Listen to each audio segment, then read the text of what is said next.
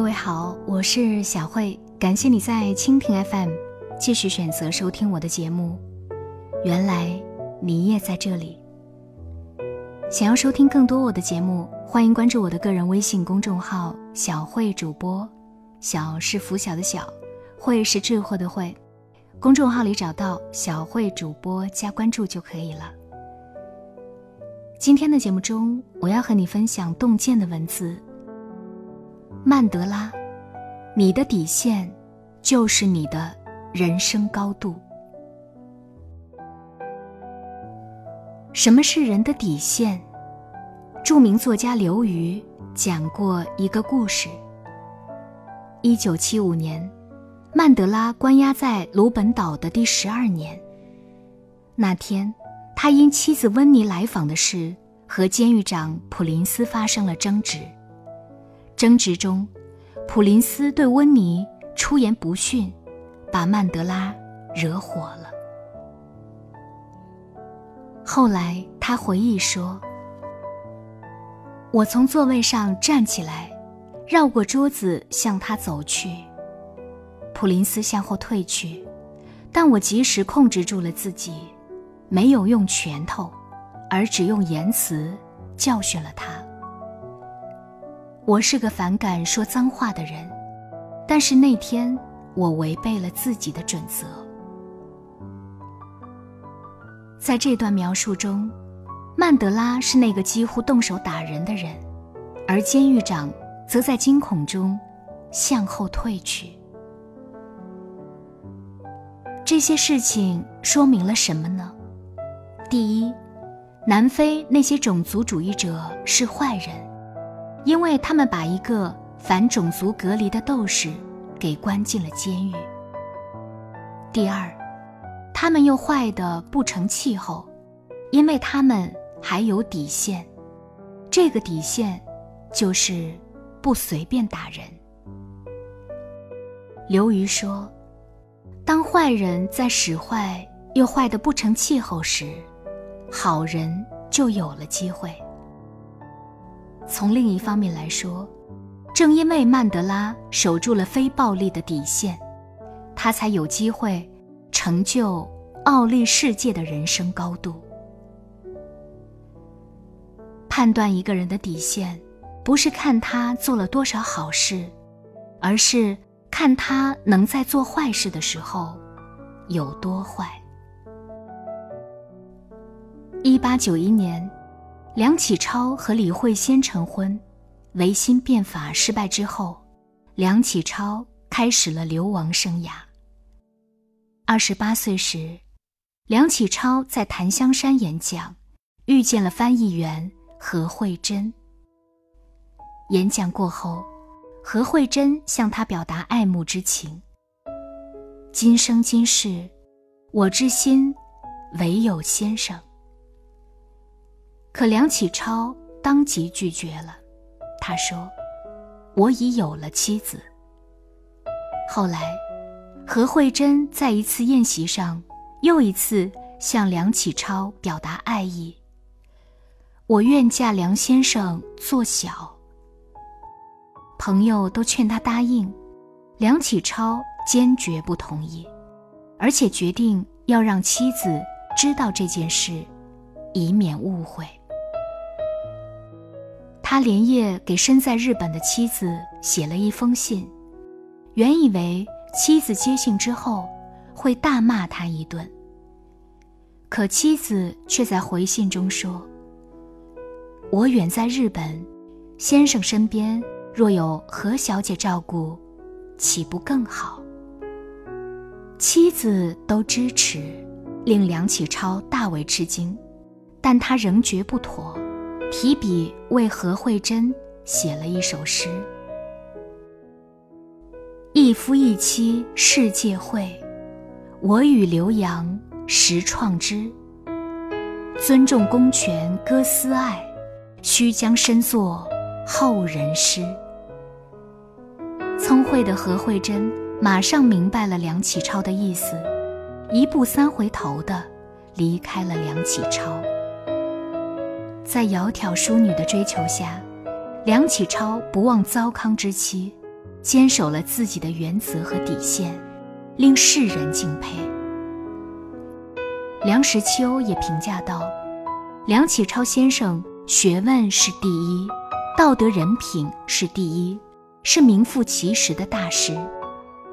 即便心有所往，而行有所止，对诱惑说不，是一个人必须守住的感情底线。”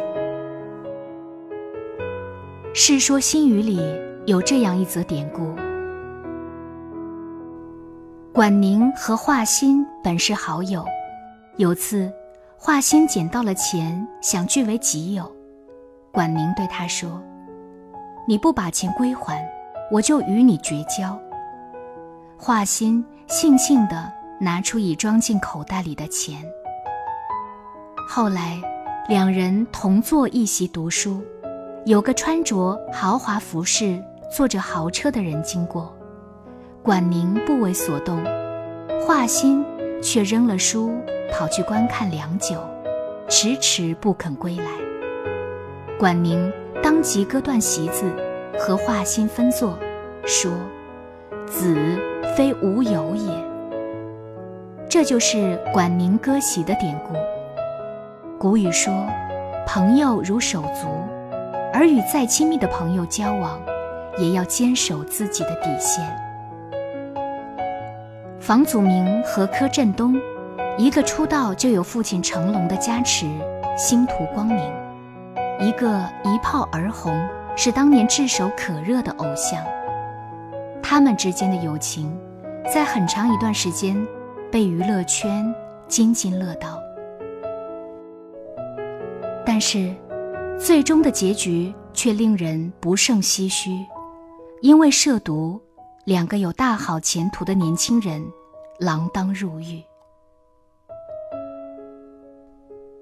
第一次在他家拿出来的时候有点意外，但他是我的好朋友，我觉得没关系，很愚蠢的认为，只去吸一口，就离开。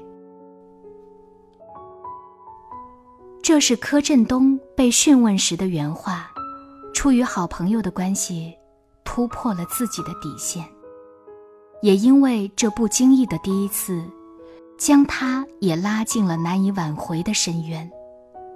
其实，朋友间的交往更要守住底线，不因为维护所谓的友情而迁就朋友的错误，甚至是同流合污。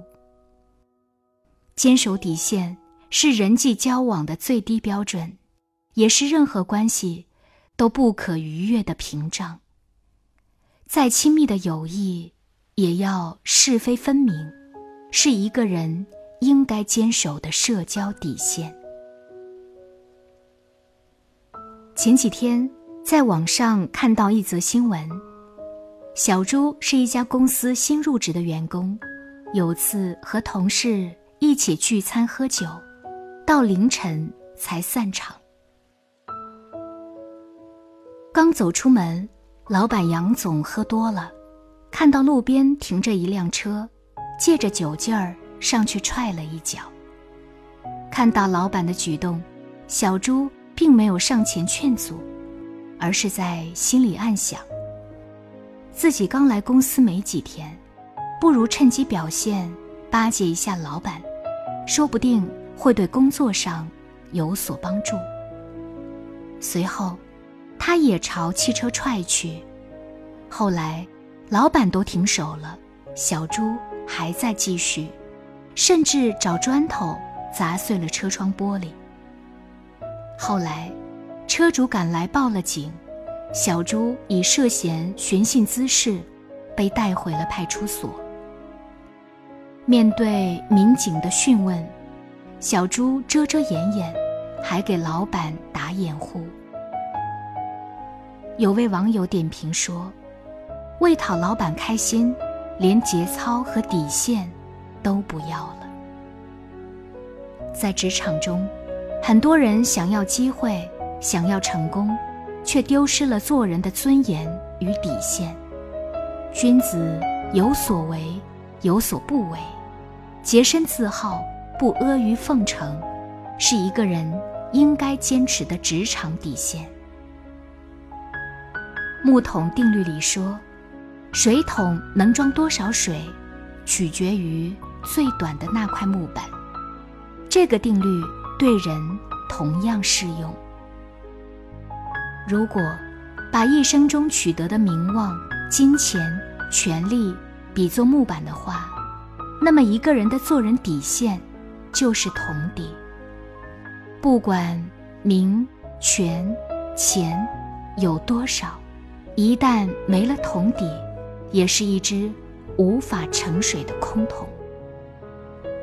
求职节目《非你莫属》中来过一位特殊的求职者，他叫付超，拥有阳光帅气的外形，踏实认真的品质，同时工作能力强，制造过企业单笔最高销售额记录，有连续三年产品销售冠军的功绩。而就是这位履历光鲜的求职者，在第一轮就惨遭。全部面试官灭灯。原来，在面试过程中，主持人涂磊问了他一个问题：“你觉得在你的经历中，最能说明你销售能力的是哪件事？”他想了一下，说：“他刚大学毕业时，在一家教育机构做销售，主要面向儿童，销售情商培训课程。有次。”遇到一位环卫工，于是对他进行课程兜售。一轮口头营销之后，成功说服环卫工为孩子买下了课程。那份课程价值五千五百元，而那个环卫工的月薪才两千多元。说完之后，一副洋洋得意的样子，重复了好几遍。我这个人讲话。就会让人感觉很真诚。涂磊当即提出质疑：“你没有考虑环卫工的家境，这能体现你的销售能力，但销售不能不择手段。”有位面试官也表达说：“我们不怀疑你的能力，但你做了一件很没有做人底线的事。”不择手段的将不合适的课程卖给没有能力负担的人，只为了自己多挣钱，这是对弱者的一种欺骗。将这件事拿来炫耀，完全不顾环卫工花钱的后果，也失去了一个人最基本的善良与道德底线。孟子说：“养不愧于天，俯不怍于地，不损人利己。”是一个人应该坚持的做人底线。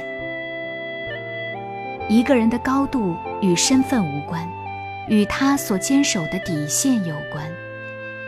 做人的底线，也许就像我们脚下的土地，只有站在上面，我们才是生命；当被埋于之下时，就成了行尸走肉。在权势、利益、苦难面前。能够坚守人格底线的人，才是一个大写的人。